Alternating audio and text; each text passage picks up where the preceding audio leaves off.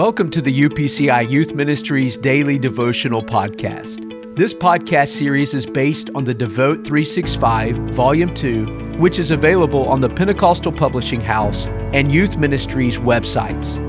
It is our desire at Youth Ministries to see you grow in your personal relationship with Jesus Christ through your daily time with Him. Remember, your daily devotion matters. January 4th, entitled Pursuing a Higher Purpose. Genesis chapter 12, verses 1 through 3. Now the Lord said to Abram, Get out of your country, from your family, and from your father's house, to a land that I will show you. I will make you a great nation, and I will bless you and make your name great, as you shall be a blessing.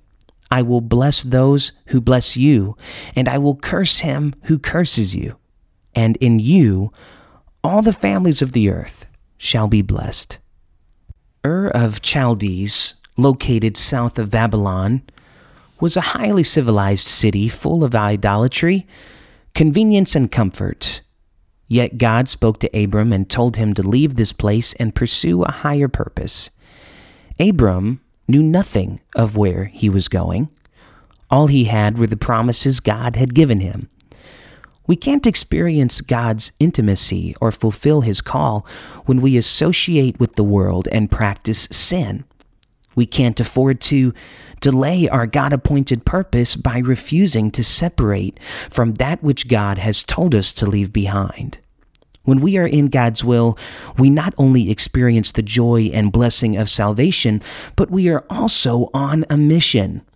Our obedience involves more than merely refraining from sin and doing things like worshiping, reading our Bibles, and praying. We are called to bless others, to serve them at their point of need, and to share the gospel with them. Don't allow the comforts and conveniences of this life to distract you and keep you from your God appointed purpose. Let us pray. Jesus, you have called me to be holy and live a separated life so I can fulfill your purpose.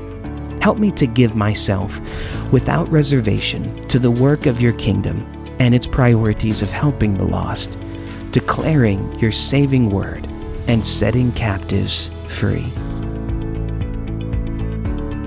Thank you for setting aside time to invest in your relationship with Jesus Christ. Time spent with God and His Word is never time wasted. If you are using your Devote 365 Volume 2, be sure to take advantage of the journaling portion on each page. Also, don't forget to record your thoughts in the weekly recap portion.